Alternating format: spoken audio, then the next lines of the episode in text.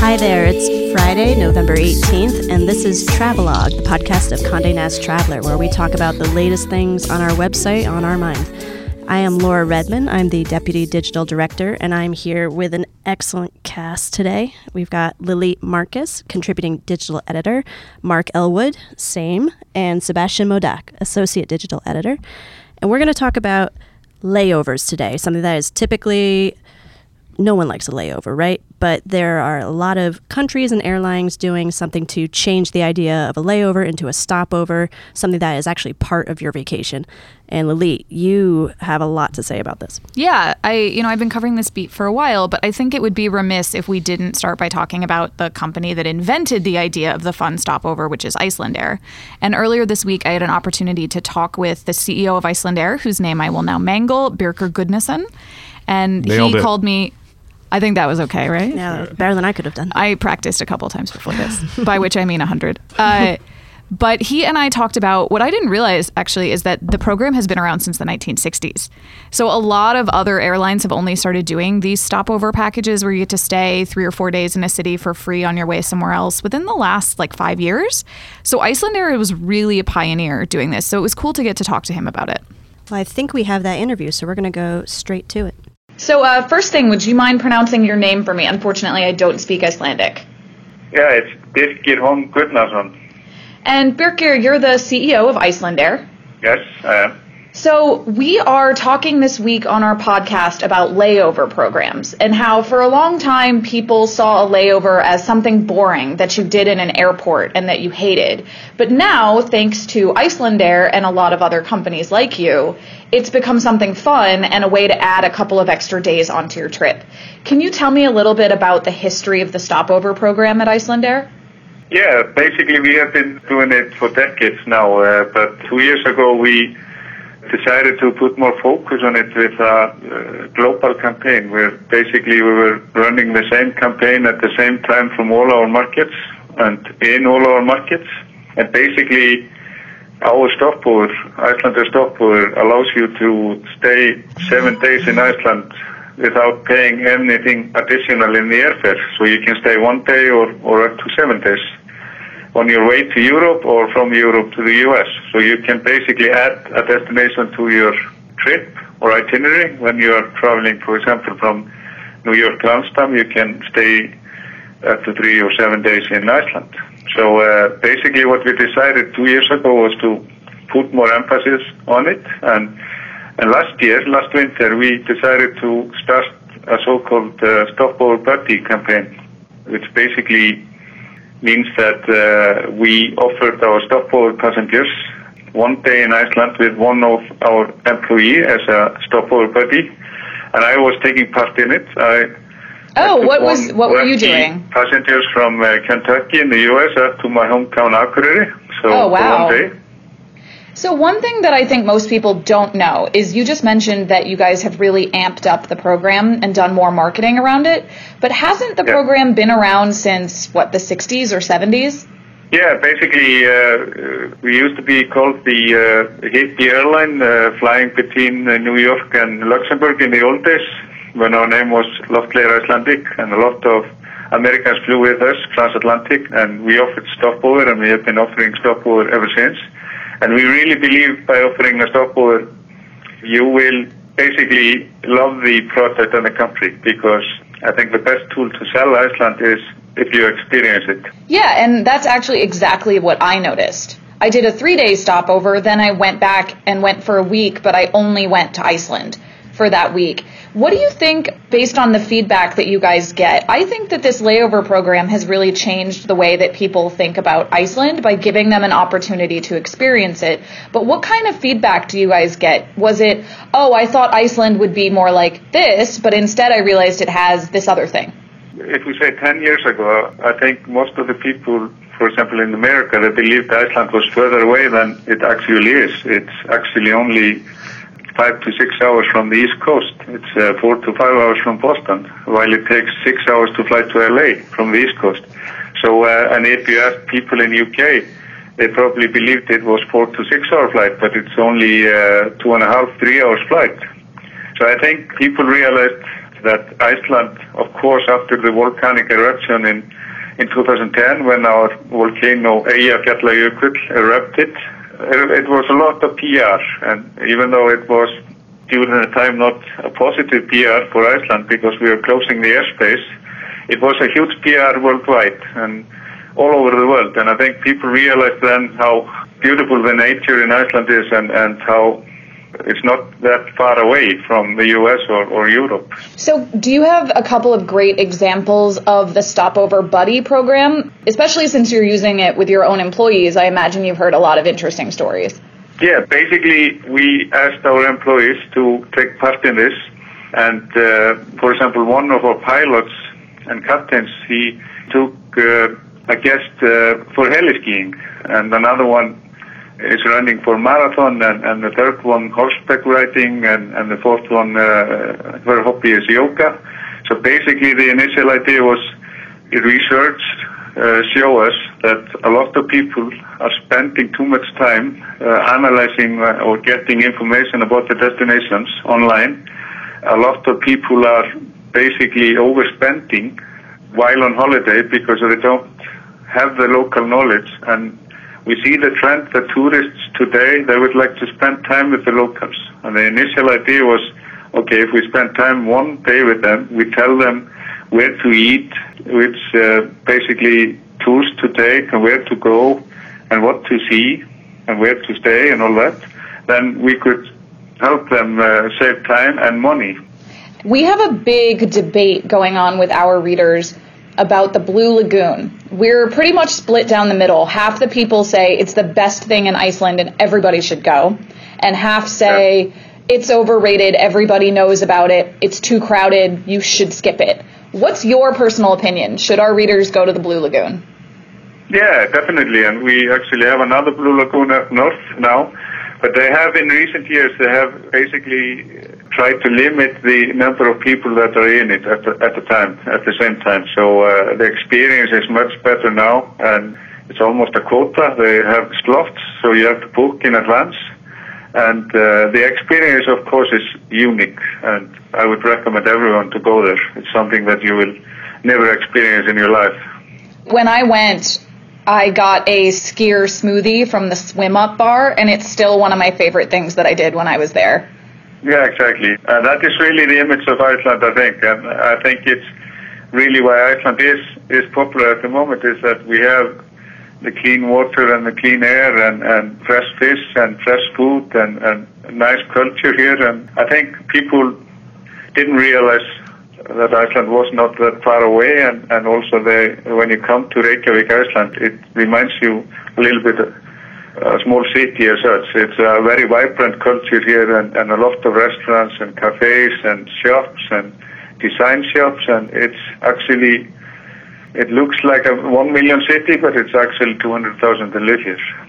Wonderful. Well, thank you so much, Bear. Thank you, Lilit, and the CEO of Iceland Air. That was really good. And my favorite thing, I also saw it in the Times yesterday. I can't believe they're giving credit to a volcano erupting for the boom in tourism in 2010. I mean, it, I almost asked him to repeat the name of the volcano a couple say, times yeah. because that was so cool. yeah, well, I do think it was interesting because I'm trying to remember the volcano happened before I visited Iceland, and it was definitely it's interesting that Birkir mentioned people didn't realize Iceland is halfway for a lot of us that it's between the US and a lot of continental Europe. That was a nice way to get Iceland in the news in terms of reminding people geographically where it is.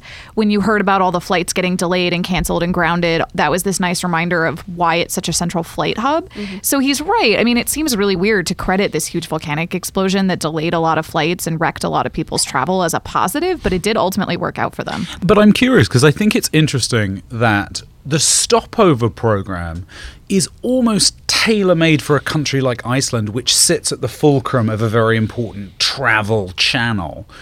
Can you have stopover programs in places that are less well situated? Almost that you're detouring to stop over there because Iceland, you're just, it's like you're stopping off en route. I think so because I think sure they you know have that geographic advantage, but what really shocked me is the foresight they had that they were thinking about this in the 1960s. I mean, Iceland was under prohibition in the 1960s. Um, So they wouldn't have had many stop, many voluntary stopovers then. right, but they, like, you know, like to have that foresight to be like, you know, we could over, you know, in the long view, we could turn this into something really big and really successful. I think it's not just that they're central and they're on the way. I think it's also that they're a small country that's very centralized and centralizes all their resources. My dad actually went to Iceland in the 70s, not for a layover program. He was going to a conference in Reykjavik. And the Reykjavik airport used to be super tiny, like five gates in the middle of Reykjavik, like two minutes ah. away from downtown. And they already in the 70s were making plans to, hey, I don't know if this is going to work out long term. We should get longer runways. Started making plans for the current Keflavik airport that we now know about. And when I was last in Iceland two years ago, they were investing heavily in Akureyri Airport in the north of the country, which is the other biggest airport in Iceland. And I thought it was really telling that they're still thinking a step ahead. It's about how can we make sure that the airport can accommodate all of these people? How can we make sure that they're building hotels at this crazy clip right now? Not just so it's in not just, but that's it's interesting. everything. So it's not just that Iceland was strategically situated; the country was run sort of un, not not undemocratically, but efficiently enough that they could make a resource decision, they could make an operational decision, rather than the airline saying, "Why don't we do this?" and no one supporting it. Right. I mean, look at if one of the American airlines tried to do something like that, multiple cities would be fighting over it. Atlanta would want Delta to do it through Atlanta. You know, you'd get New York fighting versus LA versus Boston. Everybody would think that they needed that infrastructure and they deserved that money because it was government money. So I think the fact that Reykjavik is it meant that they didn't have those kind of internal squabbles and they could just focus everything there. Well, the parallels between Reykjavik and the other cities that have started doing this as well, which you've been writing about. I mean, there's is Lisbon, Toronto, Panama City. Is Yeah. that another one? Uh, Taipei, Doha, So those are all cities that we might also think of as, you know, reasonably well located, but also flying slightly under the radar, but have the kind of compact city center and resources and, you know, major airlines passing through making a big bid, especially in the Middle East. Well, it's got to be a national airline, which I think is interesting. In order for them to really get the money to back this kind of a program, it can't just be an airline deciding to go rogue and do this program. I mean, in Canada, it's Air Canada, but it's also the city of Toronto. They were really eager to build their tourism infrastructure. They invested in this, uh, the UP Express, which is this great express train that runs between the airport and downtown and can get you there in 20 minutes. So it takes a couple of different organizations working together. So it helps that a lot of these are countries where there's one national carrier. Like there's a layover program in Helsinki because it's Finnair. Got it. Do we think this is good though for, you know, for Reykjavik for we'll see how it plays out in all these other cities, but we I think Reykjavik is a cautionary tale. I have to say, I really Reykjavik is a bit like that relative that you loved before they got famous. It's sort of Do you have a lot of famous relatives? I was gonna say, oh yeah, that relative. oh, that totally. yeah. Uh, do you have multiple No, but examples of that relative? I ask me after another glass of wine, I'll tell you. The problem is, it's a bit like Reykjavik was charming and cool, and then it all went to its head. In some ways that are great for the local industry, but you know, the fact that it's now a giant cruise port, the fact that there's this huge stopover takes away the Reykjavikness and it becomes an Icelandic theme park for the people who are visiting. And I struggle, you know, I've stayed in lots of different hotels in Reykjavik and I've been very unimpressed by them at every price point. And I sort of think, well, you know, this charming little boutique hotel isn't charming. Hmm. And I've really struggled because I, I love the idea of what Icelandair is doing. I just haven't enjoyed what I got when I got there. I keep thinking of this Groupon cautionary tale. There was a cupcake place, I think in Washington, D.C., that was on Groupon. And they thought, well, we're new. We need a way to get people to come to our business and check our stuff out. So they did this huge Groupon. They made like 10,000 available because they thought nobody would buy them. And all of a sudden it sold out. And they practically bankrupted their business having to make all of these cupcakes for people.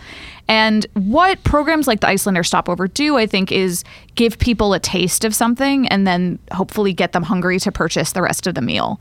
And if anything, it's so funny to me because they're such a victim of their own success.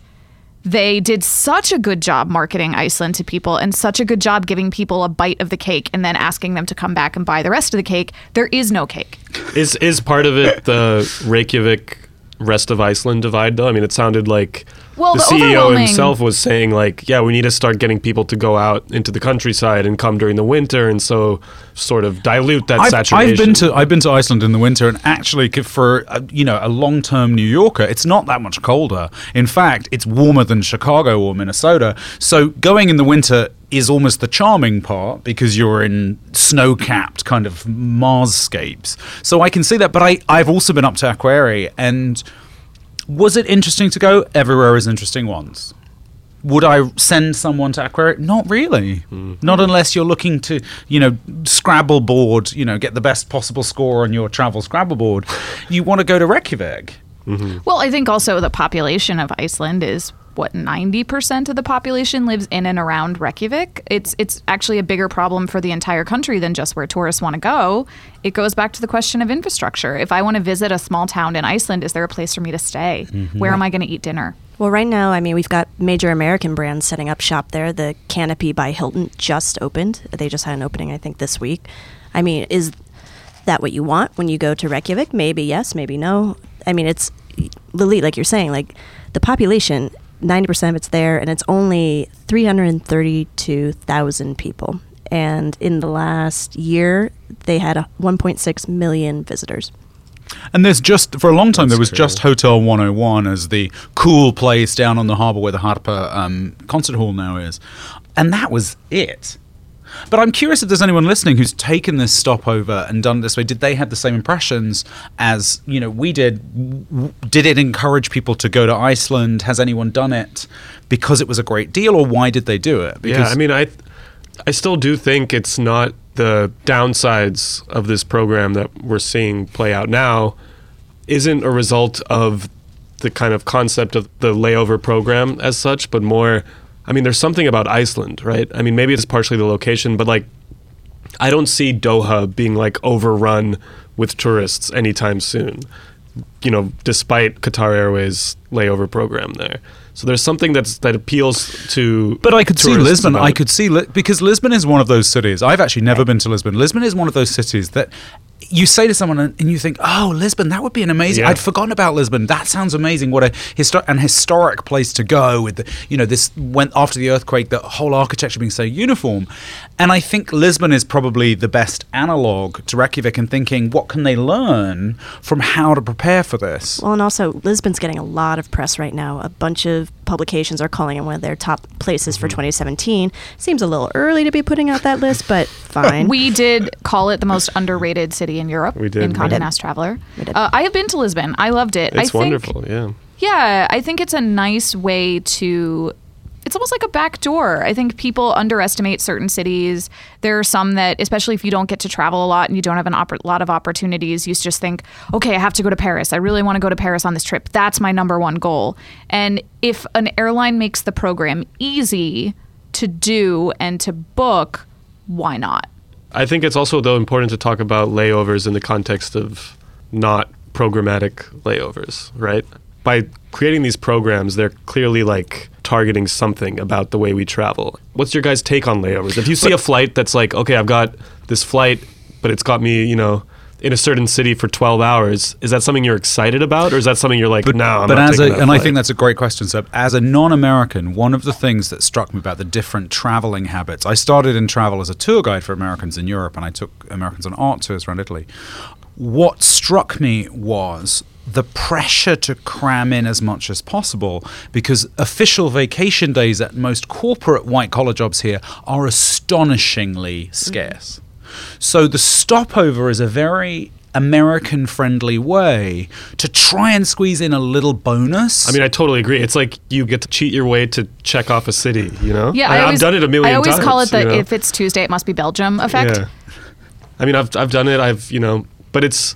but does it really I think- count? Do well, you I- really check that place off? I mean, I think so. I think like I've one very memorable layover that in Frankfurt. I'd been to Germany before. I'd never really had much of a desire to go hang out in Frankfurt, I kind of love the airport. I'd hang out at that airport for a while. but. I had like a good 12 hours or something on a layover in Frankfurt. But where did you leave your bag? You see, I'm one of the people, and I think I'm rare in this, but maybe some of the listeners can make me feel less freaky about this. If I have any kind of layover, I just stay in the airport No just in case anything happens. I'm like, I know what where you do mean. I put? I it's hard to fight that urge, man. Especially if I can get into a lounge and like take a shower and use See, I, Wi-Fi. I completely, I'm oh, completely on the other just side. when I leave, and then I'm like, journey, not the oh. for, destination. for me, I'll take a 12 hour connection over a five hour connection. If it's just long enough where I'm going to be like, hit hour four at the airport and just be like, ah, you know?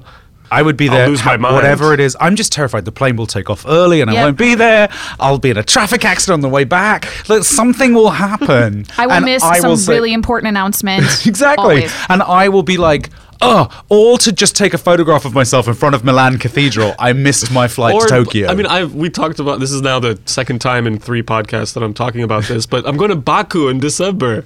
That hasn't been on my list. Because of a layover program? Because of a la- well, not a program. Uh, Just the layover. Although I, I, you know, arguably a program. So they, the visa process for Azerbaijan is usually very intense. But if you're just there for the layover because they know that they've their flight schedules, you know, make it difficult, they kind of waive that, and you get a three day visa for your stay there. Well, look, and I'm you- like more excited about that than going to Dubai. You may have the meal of your life in Baku. I mean, what if you have a layover? but you can have it at the airport. No. Go to a restaurant at the I- I airport. bet- I bet I can. Okay, I do think there's one thing that we're missing from this though, and we live in New York, where you can get a direct flight practically anywhere in the world. Right. When I was growing up, I'm from Raleigh. If we ever wanted to go somewhere beyond the East Coast, odds were really high that we were going to have a layover. Like Mm-hmm. it wasn't if we wanted one, it was which one do you want? It was like what's less terrible, a layover at Hartsfield or a layover at O'Hare? Those are your choices.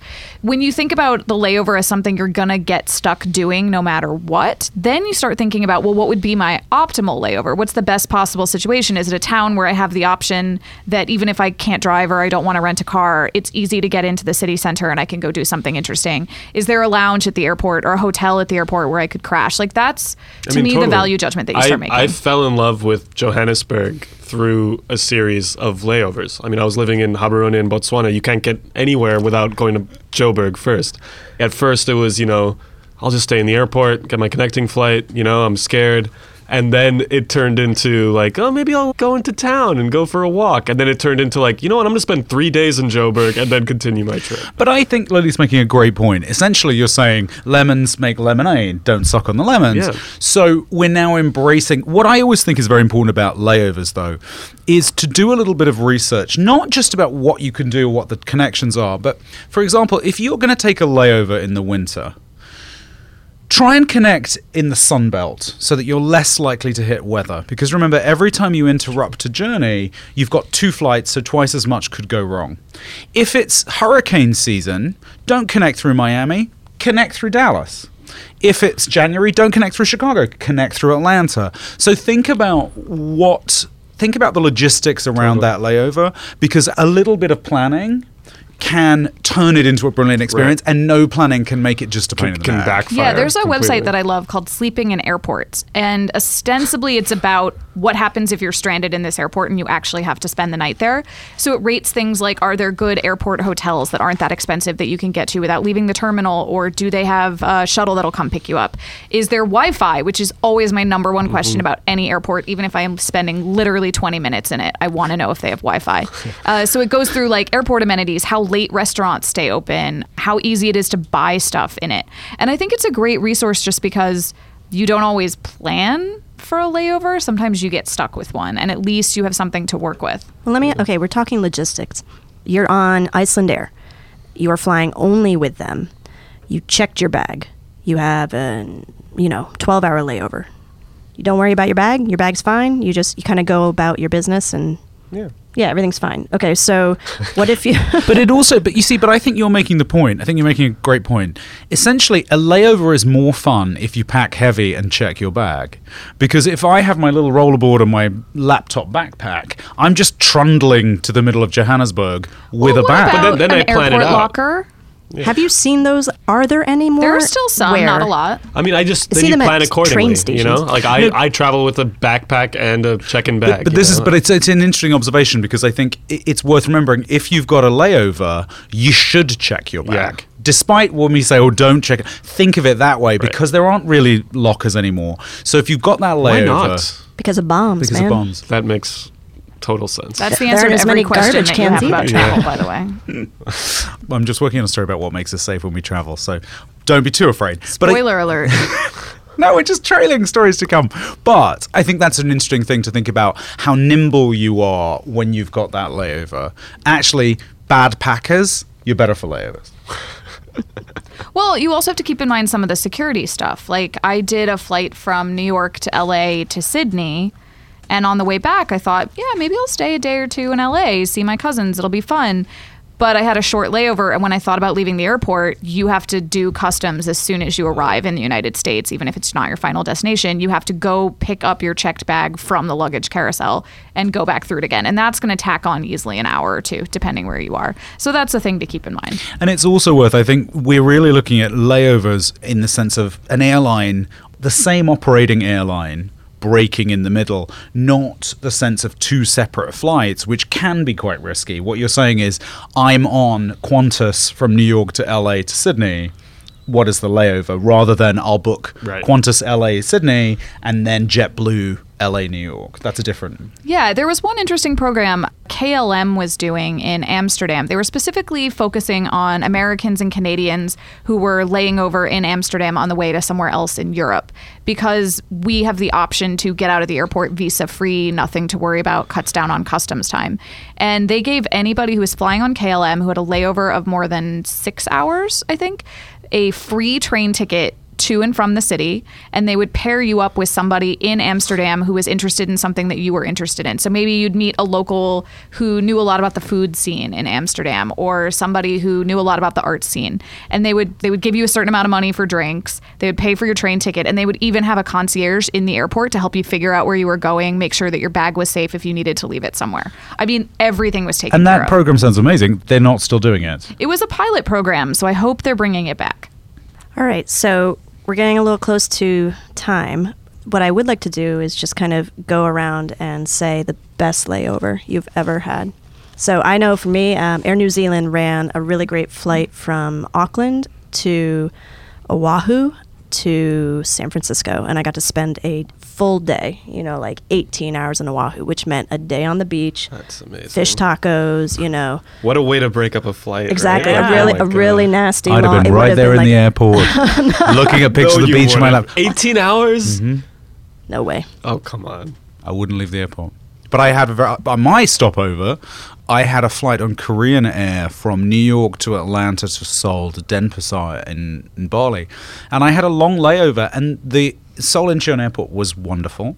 I there was a great art gallery. I saw folk dance performances, which apparently is part of what the airport does. I had a beautiful lunch, a lovely Korean meal, and I got a little burst of Korea without leaving the airport, and I was really happy. Lily, do you have one? So I actually did one of the existing layover programs. Uh, I did the Air Canada layover in Toronto. So I went from New York LaGuardia to Toronto, stayed for three days, and then continued on to Zurich. I've been to Toronto before, so it was actually kind of fun that I didn't have to worry about how much time I had there. Like I didn't have to do all the greatest hits. It was just a way to catch up with friends. And I was staying at this hotel called the Royal York, and inside the hotel they have like this hidden bar that can only fit five or six people, and it's train themed. And my friend came and like after work, she and I met there, went to the train bar, like had drinks, and it was so much fun. Do they have a buddy program? Would you have been able to like link up with a Canadian? They don't. Okay. No. Um, one of the selling points of that particular program is they're really trying to get Americans to do it, especially if you're going from the West Coast to Europe or if you're going from the East Coast to Asia, because it kind of breaks it up a little. And one of their big selling points is like, get your feet wet. You're in another country, but they still speak English, Right. and they'll probably take your credit card. Transition. Am yeah. I the only person? Forgive me, forgive my cynicism, but am I the only person dubious about the assortment of humanity who volunteers to take strangers round cities in the middle of the workday? Well, I don't know. We could save this for another I podcast. mean, yeah, because but I, I, I don't have that problem. come on. Whenever I Airbnb hear this- trips is banking on that right now. I mean, now. couch surfing is a thing. Again, you're saying all saying things that I find inexplicable. But my point is, I'm just saying, like, with the buddy program, I just think the complicated part is I, I'd rather pay for someone and then get to pick. But don't you think you'd know in the first five minutes? And if you don't feel comfortable, you're just like, well, I'm never going to see you again. I'm actually going to Maybe not. take Here's off on my own. I just feel like when you're an introvert, all of these things that we've been getting lately, all these new programs about like get to know a local, hang out with a but I don't new people terrify me. you're a Like, journalist. You meet new people all the time. Right, exactly. I'm on vacation to get a break from making small talk with people I don't know. yeah. Again, but I'm curious if, if listeners, I if, don't if you want ha- a cooking class from them. I just want to go on vacation. but has anyone volunteered as a greeter? You know, Chicago has a greeter program just for regular visitors for free. I'm curious if anyone has first-hand experience, and mean- maybe I'm being unfairly judgmental. This is this is clearly a topic for a whole other podcast, but I will say mm-hmm. that I did. You you guys are all familiar with couch surfing. Mm-hmm. I did that in Addis Ababa, Ethiopia, and it was one of the most incredible travel experiences of my life.